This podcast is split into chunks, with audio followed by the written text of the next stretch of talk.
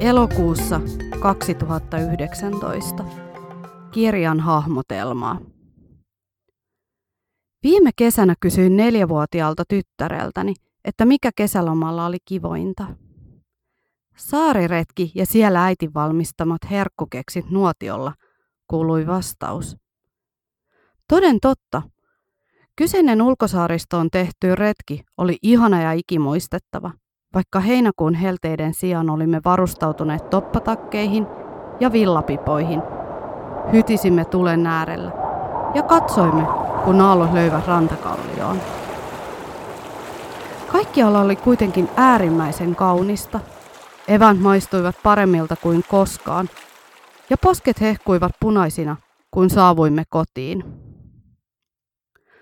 Rakastan ulkona olemista, luontoa, vihreyttä ja merimaisemia.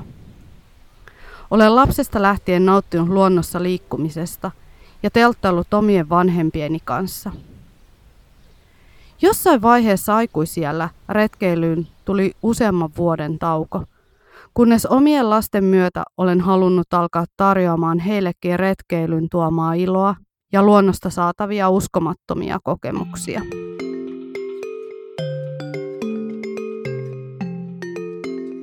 Te saitte juuri äsken kuulla mun retkeilyaiheisen kirjani ensimmäiset lauseet.